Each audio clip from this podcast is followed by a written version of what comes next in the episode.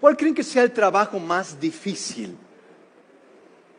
¿Cuál creen que sea el trabajo más difícil? Aparte del que tienen. Aparte de este trabajo que tienen, que es bien difícil, ¿cuál creen que sea el trabajo más difícil? El trabajo más difícil que exista para ayudarles con algunas ideas, les traje unas imágenes.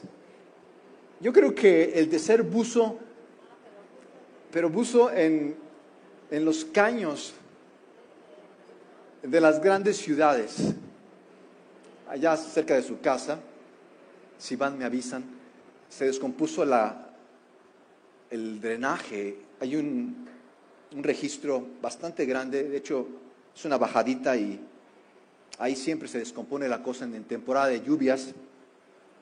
Y vinieron a destapar, era un camión muy grande y traía una tremenda manguera y metieron la manguera en ese registro.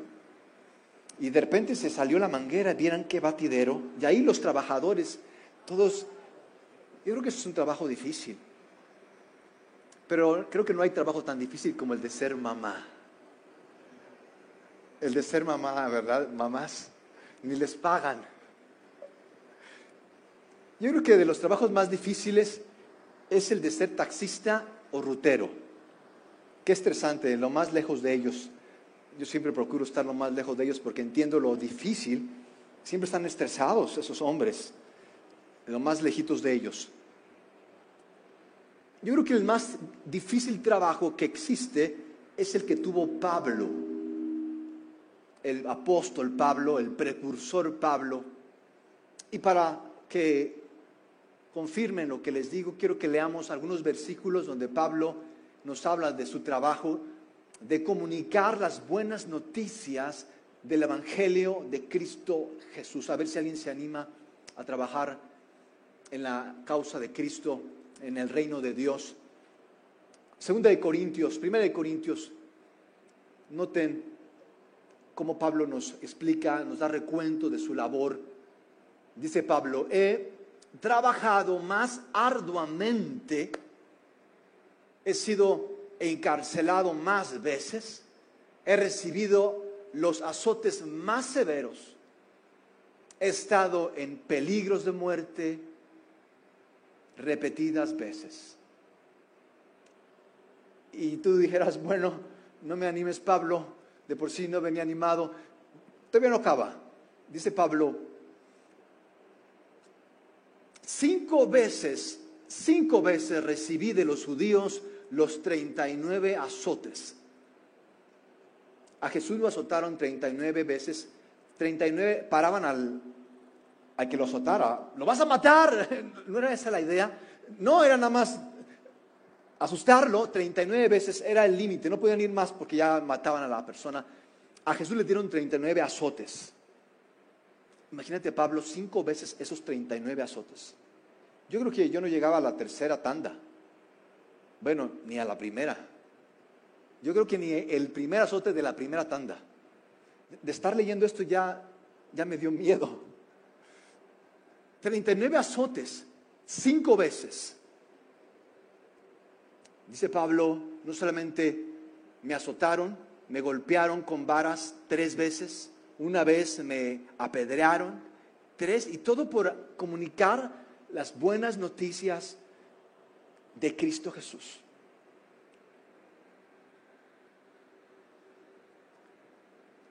Díganme si no somos malos, nos, nos comparten buenas cosas y vean cómo reaccionamos. Díganme si no tenemos problemas. Díganme, nos envían ayuda y lo crucificamos. Díganme, y todavía hay personas que se creen buenas. Dios tenga misericordia. Dice Pablo, un día y una noche como náufrago en alta mar. Y Pablo concluye hablándonos de que hay un, hay un versículo más o ya se acabó ahí.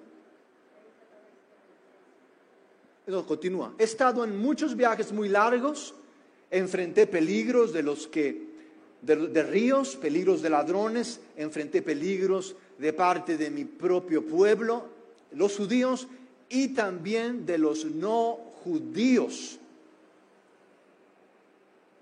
Enfrenté peligros en ciudades, en desiertos, en mares. Alguien que se esté animando a, a seguir a Jesús con todas estas... Yo pensaba que Dios no iba a resolver mis problemas, pastor. Con esto, no sé si quieras seguir viniendo, si me anime esto. ¿Por qué habría de hacer esto Pablo? ¿Por qué habría de hacer esto Pablo a este punto? ¿Qué interés tenía Pablo? Pablo, se ve que no te quieres, se ve que no tienes amor propio, ve cómo te tratan. Yo creo que todo lo contrario, mis amigos, él tenía mucho amor. Se llama amor de Dios.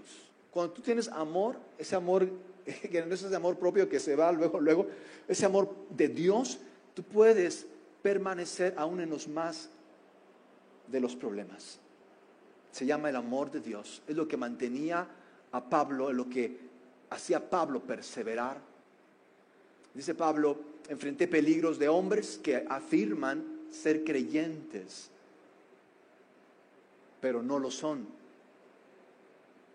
No solamente Vean cuántas clases de peligros. Y ese, me, llama la atención ese, tipo de peligros de los creyentes que, que dicen, pero no lo son. Esos son peligrosos, mis amigos. Cuídense, cuidémonos de ellos. He trabajado mucho y he tenido muchos problemas. Muchas veces me he quedado sin dormir, he sufrido hambre, he sufrido sed, he sufrido frío y desnudes. ¿Cuántos ya vieron renunciado? ¿Cuántos ya vieron renunciado? No entiendo por qué Pablo dejó hasta el último esto de la desnudez. ¿Cuántos han soñado de que corren desnudos? Bueno, Pablo, a Pablo eh, lo desnudaron por hablar de Cristo. Lo humillaron, lo exhibieron. Yo creo, yo creo que y hace mucho que yo ya hubiera renunciado, Pablo, yo, me, yo hubiera renunciado en el primer azote. Yo ya, ya no creo en Dios que quieren, quieren el diablo, creo en el diablo, lo que sea, pero ya déjenme en paz. Pensamos, pensamos que ya no vamos a tener problemas si seguimos a Cristo. En Cristo ya no voy a tener problemas.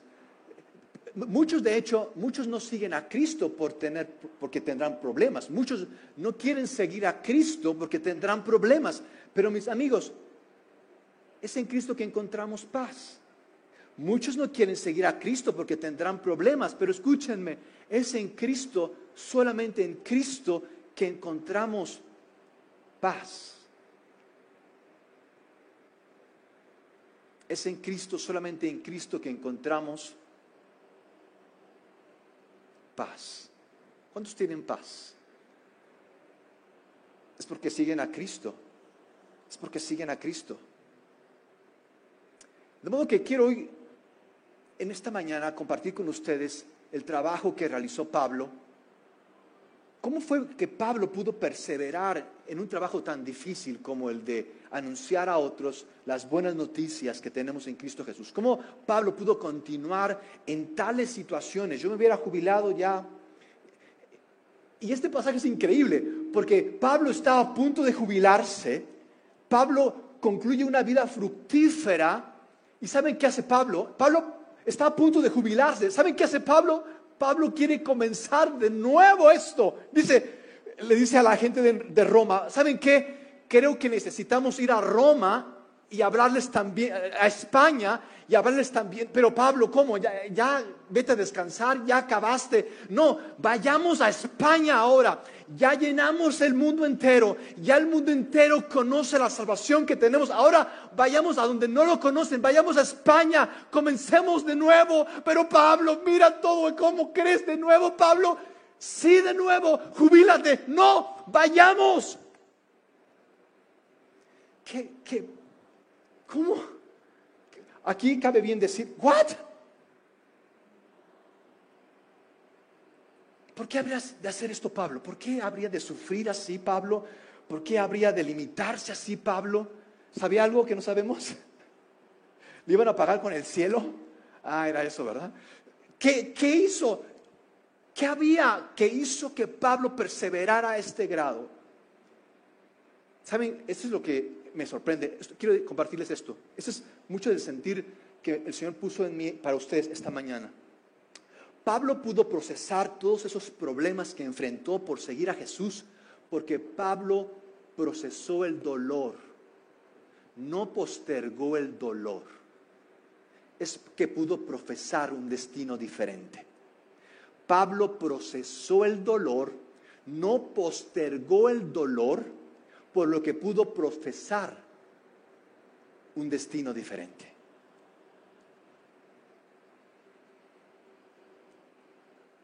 ¿Cómo procesamos el dolor?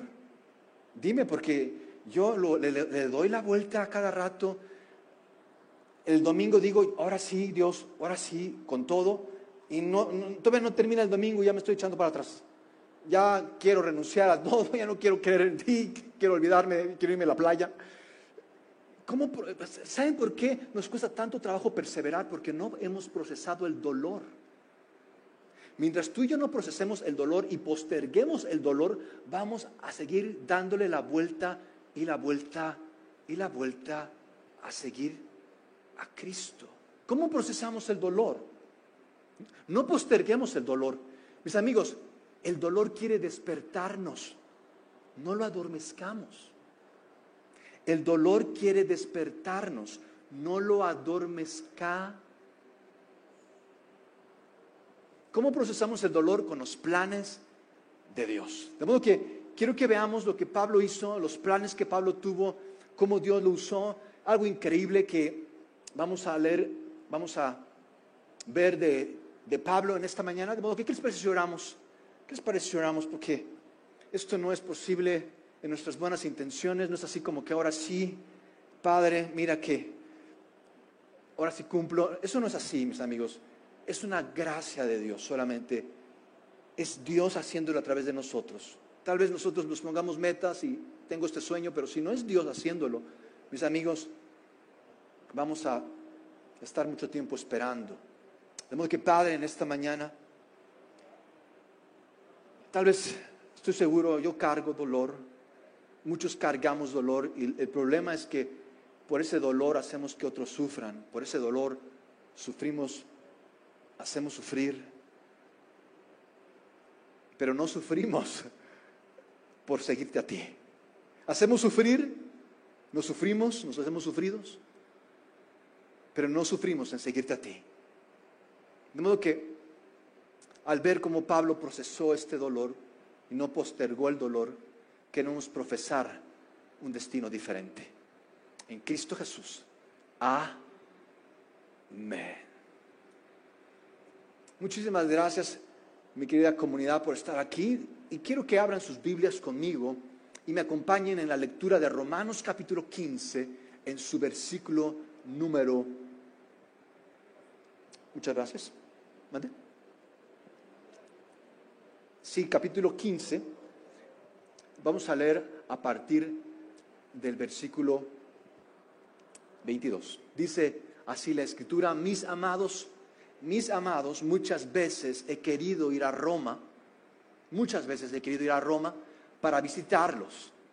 No he podido hacerlo porque el anunciar las buenas noticias, ya vimos los problemas que ha tenido por anunciar las buenas noticias, he tenido algunos problemas. He postergado ir a verlos porque he tenido algunos problemillas. Medio lo matan a Pablo y Pablo, unos problemillas. He tenido algunos problemillas, no he podido ir a verlos, porque he estado ocupado con esto de anunciar el Evangelio, las buenas noticias. He estado un tanto ocupado, pero ya terminé mi trabajo en esa región, ya acabé. Me parece increíble que en el año 30 hubiera 12 vagabundos queriendo conquistar el mundo en el año 30. Eran dos. Después, después empezaron a crecer. 300 años después, la, el 50% del imperio romano era cristiano. Esto solo lo pudo hacer Dios, por si alguien duda de que exista Dios, yo le invito a que lea la historia. Puede usar el tiempo que usa para ver series. Dice Pablo, pero como ya terminé mi trabajo en esta región y como ya hace tiempo he querido verlos, pienso pasar por ahí cuando vaya a España. Mi plan es ir a España y ya de, ya de paso paso con ustedes a Roma. Esos son mis planes. He concluido esta labor por aquí. No quiero jubilarme, pero quiero ir a España. De Jerusalén a Roma son más o menos 2.500 kilómetros. Un viaje largo de Roma a España, de Roma a España, son 1500 kilómetros. Es, es, más corto el viaje. De Jerusalén a Roma son 2500. Más o menos como ir de aquí a Canadá. ¿Cuántos se animarían a ir a Canadá? ¿Cuántos quisieran ir a Canadá? Caminando. Yo les iba a mandar Eh, puedes darle un clic y ya va a aparecer una flecha, checks, otro clic y va a aparecer otra flecha.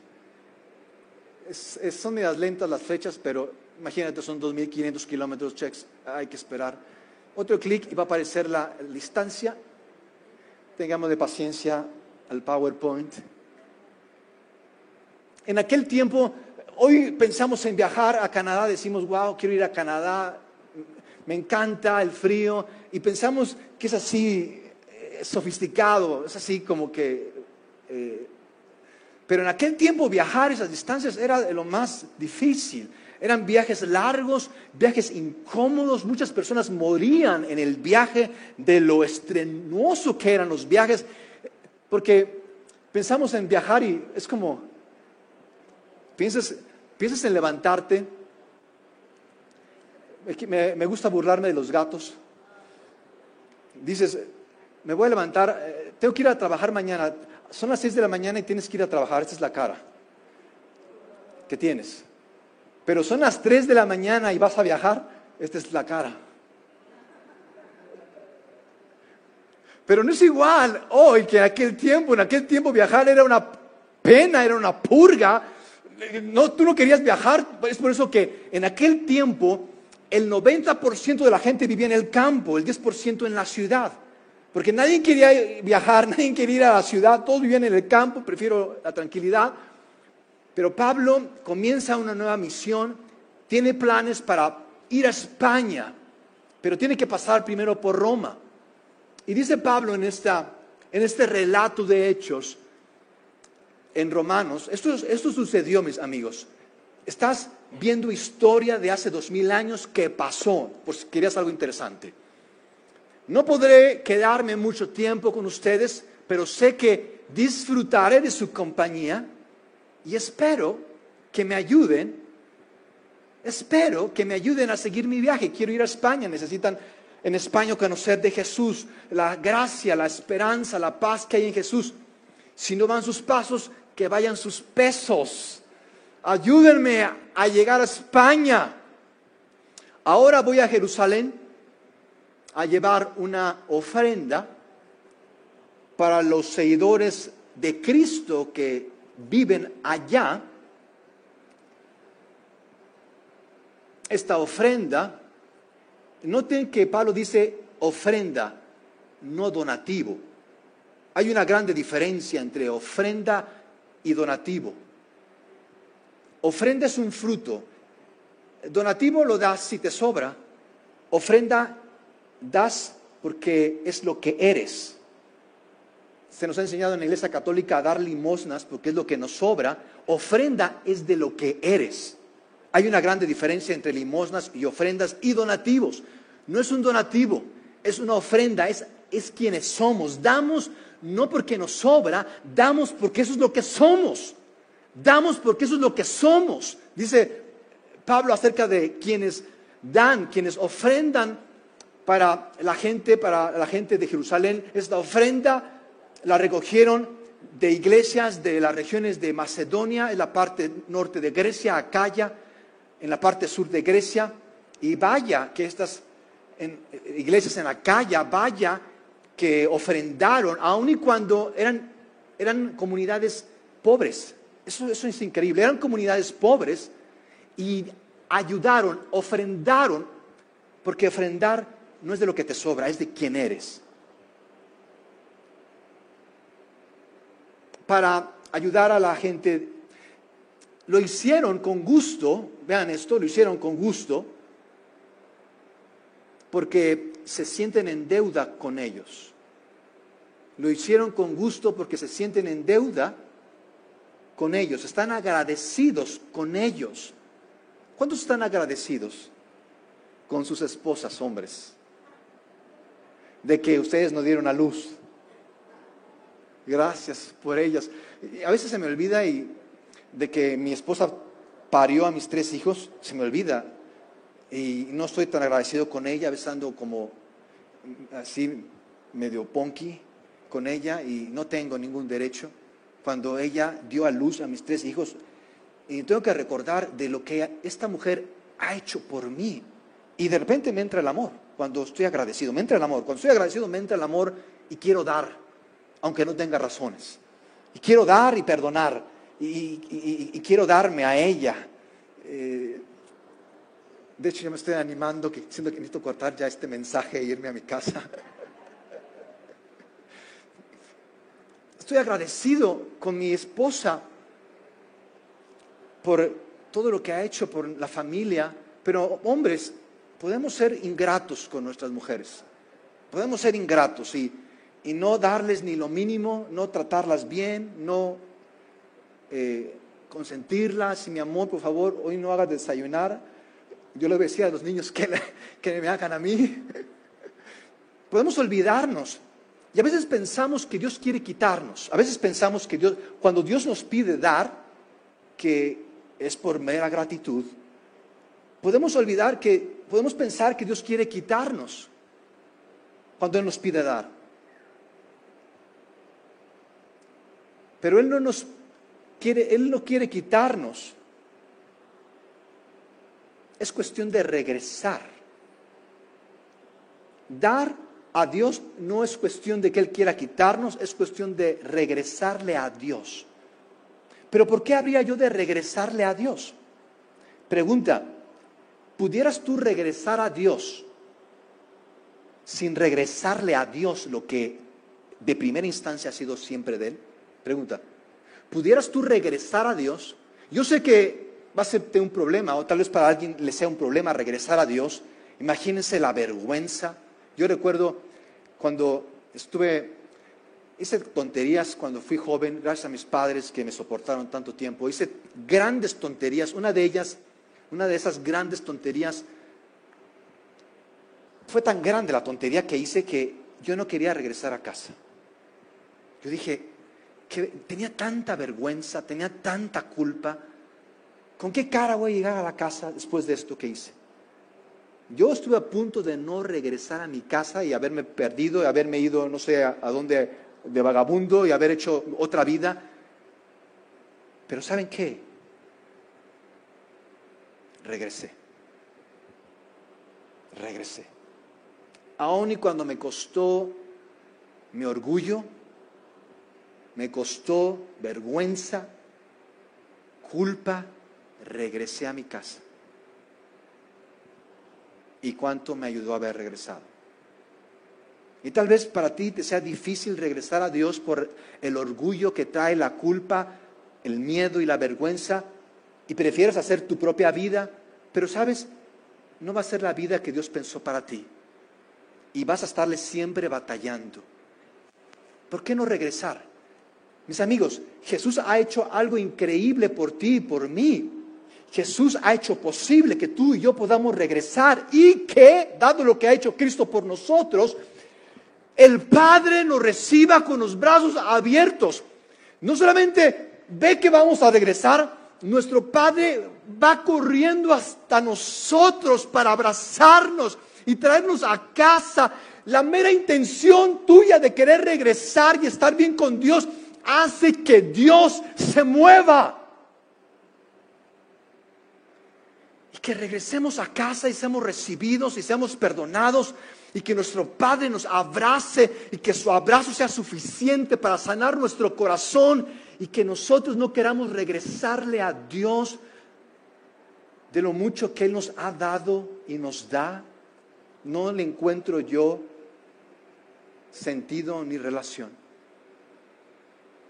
Que no quiera regresarle a Dios, no quiera regresarle a Dios. Cuando he regresado a su casa, cuando Él me ha recibido con perdón. ¿Por qué?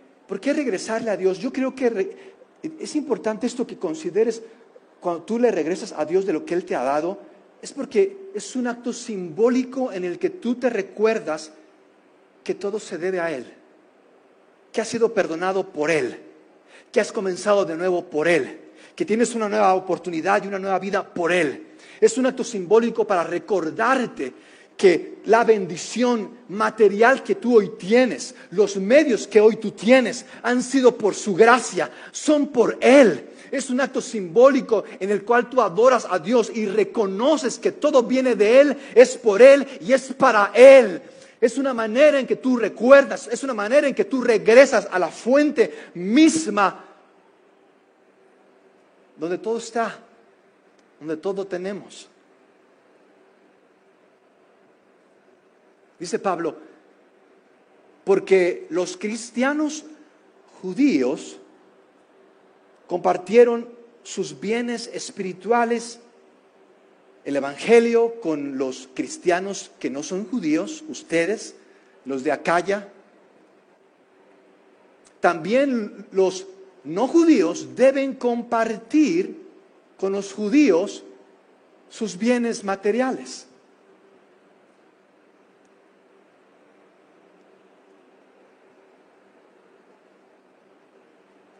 Yo sé que algunos rechazan a los judíos que porque mataron a Jesús y que los judíos que porque tienen dinero, pero nosotros debemos de estar agradecidos con los judíos, porque por medio de esta nación vino nuestra esperanza, vino Jesús, nuestra esperanza viva. Debemos estar no, no con todos, ¿verdad? Porque hay judíos que no creen en Jesús, de modo que si tú les agradeces por Jesús, ellos se van a ofender, no con todos, pero con los judíos que creen en Jesús, tú, y yo debemos de estar agradecidos con ellos, orar por ellos, agradecidos con los cristianos judíos y compartir. Esto del dar es algo que en la escritura tú lo vas a encontrar. Encontramos dos bolsillos. Es como la causa de Cristo ha avanzado y ha crecido en el curso de los milenios. Para Dios hay dos bolsillos. Un bolsillo es el de los diezmos. Este bolsillo es único. Este bolsillo es para el mantenimiento de la iglesia local. Y hay otro bolsillo, este bolsillo es de las ofrendas, de las primicias. Hay personas que a todo le ponen primicias. Primicias es cuando, es lo primero, en aquel tiempo cosechaban, tenían plantíos. La primera cosecha eran las primicias y las daban, las llevaban al templo. Este, este otro bolsillo es aparte. Este bolsillo es de las ofrendas, las primicias, los talentos. Y aquí Pablo ejemplifica que los de Macedonia están dando de este bolsillo, están dando de sus ofrendas. Es algo extra a los diezmos, es algo extra que se usa para las misiones, para construir iglesias, para apoyar gente es aparte las ofrendas.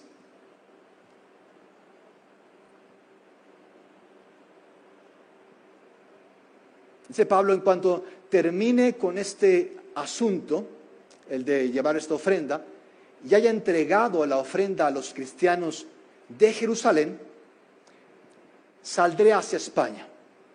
Y de paso, los visitaré a ustedes. Esos son los planes de Pablo. Estoy seguro de que cuando llegue a la ciudad de Roma, compartiré con ustedes todo lo bueno que hemos recibido de Dios. Me, gusta Pablo Y es algo que he estado entendiendo. Recuerdo el tiempo en que decía, es que quiero viajar y quiero conocer Europa. Ahora saben qué quiero. Ahora quiero conocer a más gente que ama a Dios. Noten que Pablo no dice, y me llevan al Coliseo Romano, aunque el Coliseo Romano era algo extraordinario. Hoy nos sorprendemos con el Estadio Azteca, donde caben 90 mil personas. ¿Saben cuánta gente le cabía al Coliseo Romano? 150 mil. 150 mil gente. Eh, y Pablo no dice, ¿saben qué? ¿Saben qué? Llévenme al Coliseo Romano y quiero, quiero eh, que me lleven a pasear por el, eh, este río de Roma, ¿cómo se llama? El Tíber. El Tíber. Bueno, después me dicen cuál es. Pablo, Pablo no está hablando de esos lugares que quiere conocer, Pablo está hablando de la gente con la que quiere estar. Recuerdo una persona hace algún tiempo me decía, pastor, ayúdeme a orar porque quiero ser rico. Así me decía. Ayúdeme a orar porque tengo un negocito por ahí. Mire, pastor, que ahora que se dé, mire, pastor, que, ay, pastor, ay, pastor, usted se va a ir de vacaciones. Ayúdeme a orar porque sus diezmos, mire, los diezmos, usted se va a querer ir de vacaciones. Ayúdeme a orar porque quiero ser, así me decía, porque quiero ser rico. Yo le decía, oye, pero ¿para qué quieres ser rico? Es que ya no quiero tratar con la gente, pastor. Ya, ya, eh, ojalá pueda estar vacaciones siempre que me sirvan porque no soporto a la gente, ya no quiero tratar con la gente, ya quiero, quiero tener vacaciones. ¿Cuántos conocen casos así de que no, no quiero tratar con la gente? ¿Cuántos conocen personas? ¿Cuántos son esas personas? Personas que no quieren tratar con la gente, quieren ser ricas porque no quieren tratar con la gente. Y encuentro aquí a Pablo, quiero ir a Roma, pero por ustedes.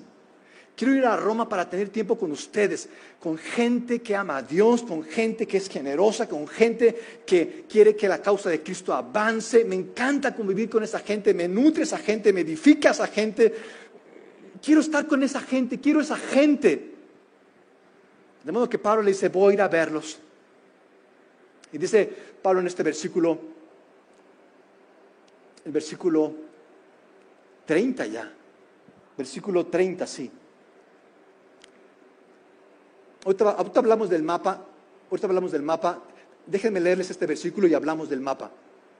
Dice Pablo en este versículo, vean lo que Pablo les pide, yo les ruego, hermanos míos, por nuestro Señor Jesucristo, por el amor que nos da el Espíritu Santo, que oren mucho a Dios por mí. Quiero que oren mucho a Dios por mí.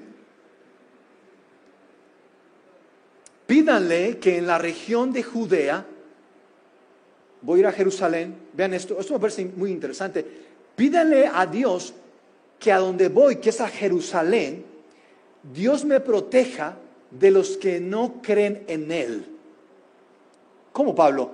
Vas a ir a Jerusalén, se supone que ahí todo el mundo cree en Dios, vas a ir con gente que cree en Dios, no. Por favor, oren para que esa gente incrédula que dice que cree en Dios, que, pero son puros fanáticos, no me vayan a causar un problema. Muchas veces pensamos que el problema son los paganos.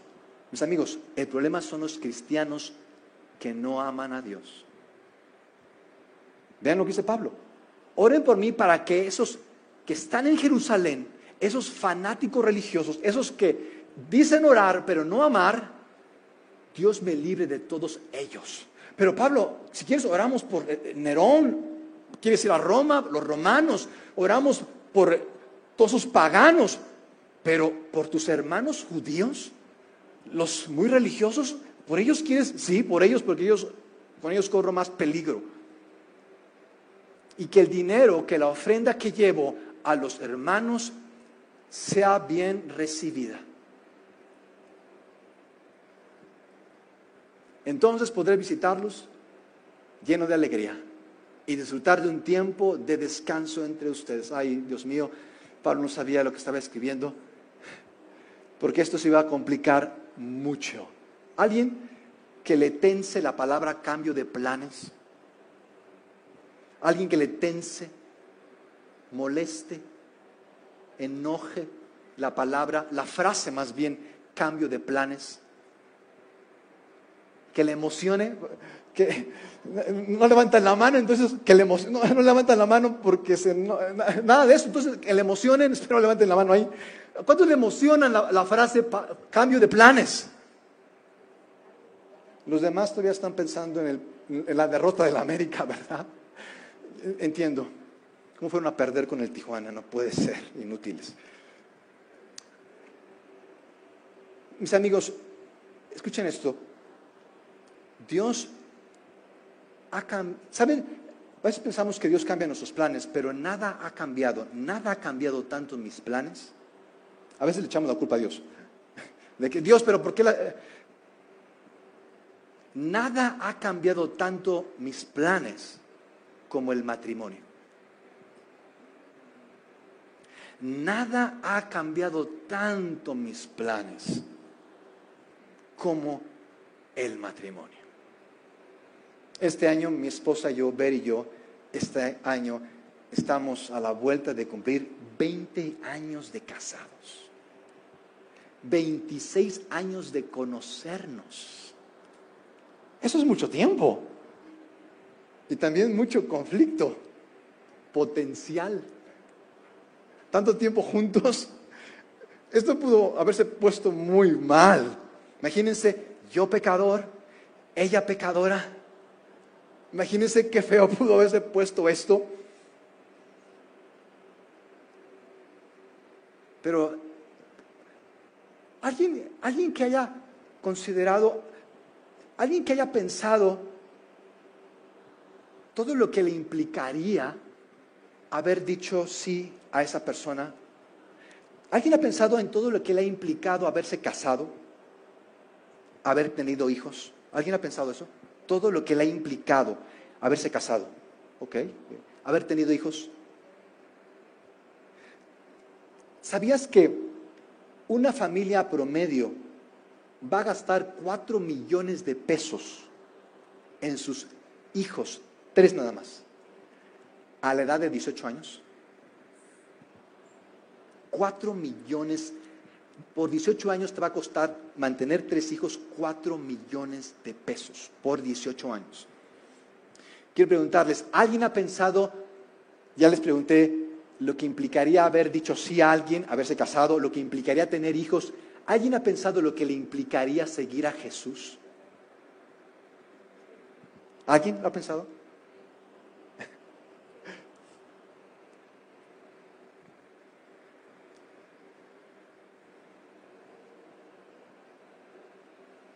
Y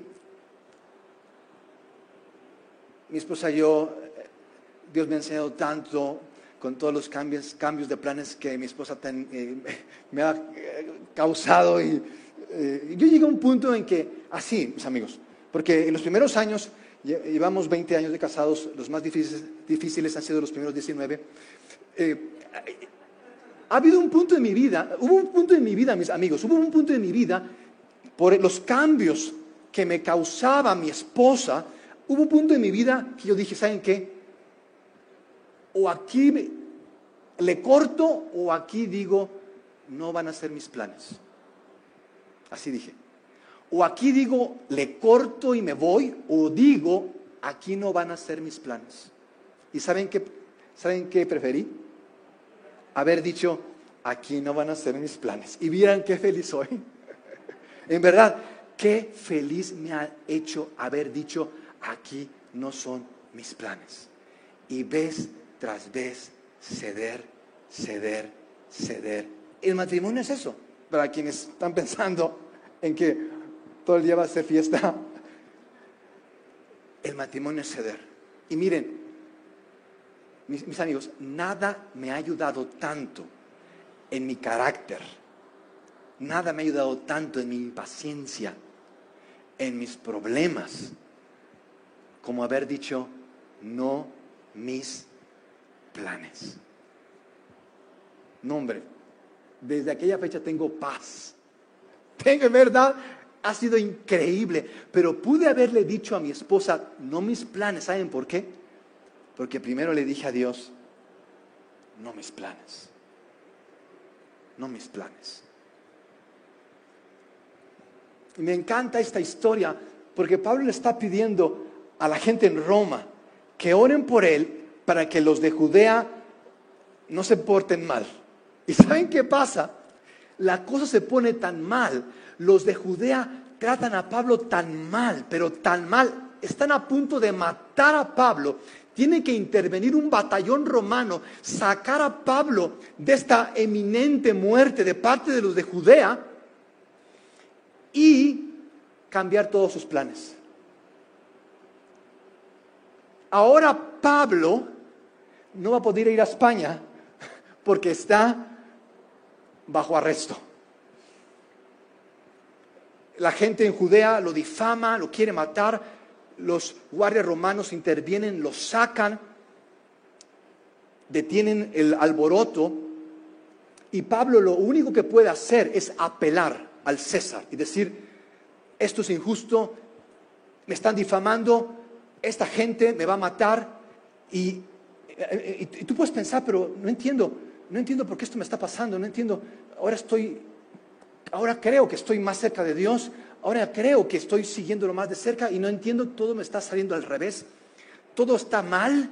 Recuerdo cuando tenía una fianza, eh, esta fianza era para que no fuera a la cárcel y recuerdo que yo le estaba diciendo a Dios, Dios, tus planes no están funcionando, nada está saliendo bien, nada está saliendo bien. Yo le decía eso a Dios. Y, más bien lo que, lo que yo, no es lo que estaba pasando, es lo que yo no había hecho, no había leído Romanos, no, había, no, estaba enterado de lo que había pasado Pablo en Romano, con los romanos. Y recuerdo que estaba tan desesperado por esta situación que estaba viviendo, donde nada estaba funcionando, todos estaban en contra, estaba, eh, estuve en la cárcel, estaba en la cárcel porque estaba solamente por afuera por una fianza. Y recuerdo, recuerdo que esto me habló Dios tan claro. Estaba yo tan desanimado. Señor, yo pensaba que iba a servirte afuera iba a ir al mundo a anunciar las buenas nuevas de Cristo, no que iba a hacer un estudio bíblico en la cárcel. Eso no eran mis planes, Dios. Yo no pensaba hacer estudios bíblicos en la cárcel. Yo no pensaba compartirle a los presos. Señor, no entiendo. Y fue tan claro y tan reconfortante lo que Dios me dijo. Si esto no está bien, no es el final. Hijo, si esto no está bien, esto no es el final, de modo que no te me adelantes, paparín. Si esto no está bien, esto no es el final. Y si esto no es el final, es porque esto va a estar bien. Y me ha aferrado con todo a esa promesa que el Señor me hizo. Y mis amigos, esto ha estado muy bien. A un paso de estar muchos años en la cárcel, a un paso de perderlo todo, a un paso de no tener esta familia increíble que tengo, a un paso de no ser quien Dios pensó, a un paso de haber creído lo que Dios me dijo con tanta confianza.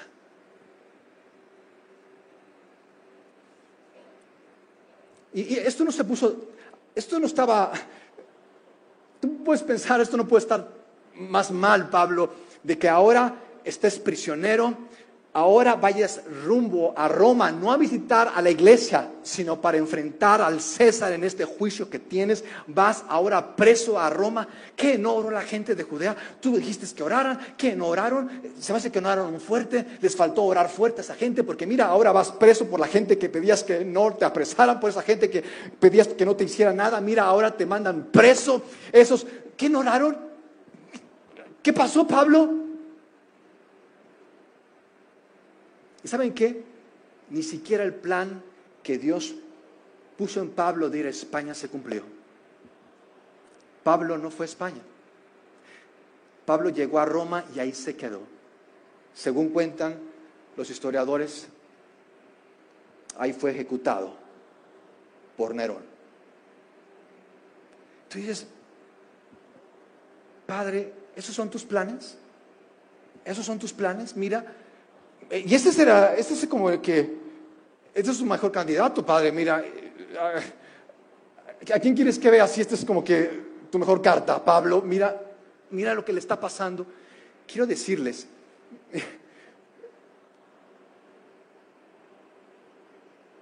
qué bueno que se llevaron preso a Pablo, a Roma. ¿Saben por qué?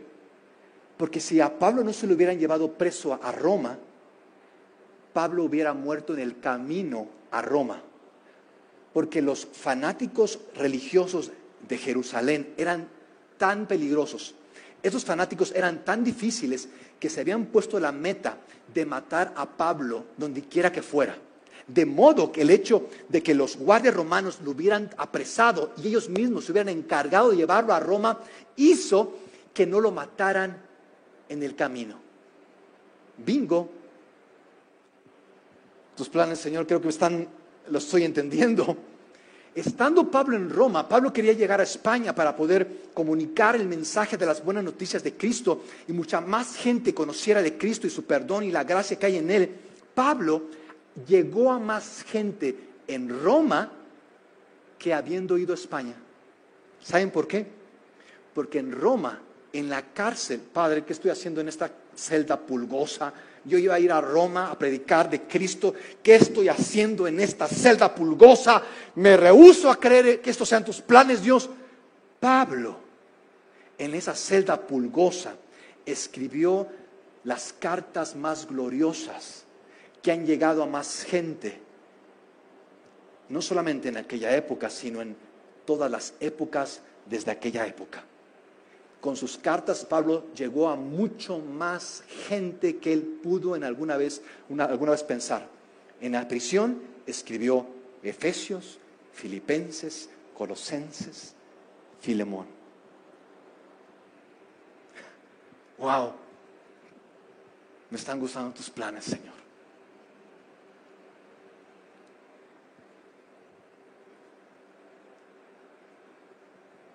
De modo que permítame concluir este pasaje, el último versículo del capítulo 15 de Romanos, que Dios, quien nos da paz, esté con todos ustedes, esté con cada uno de ustedes.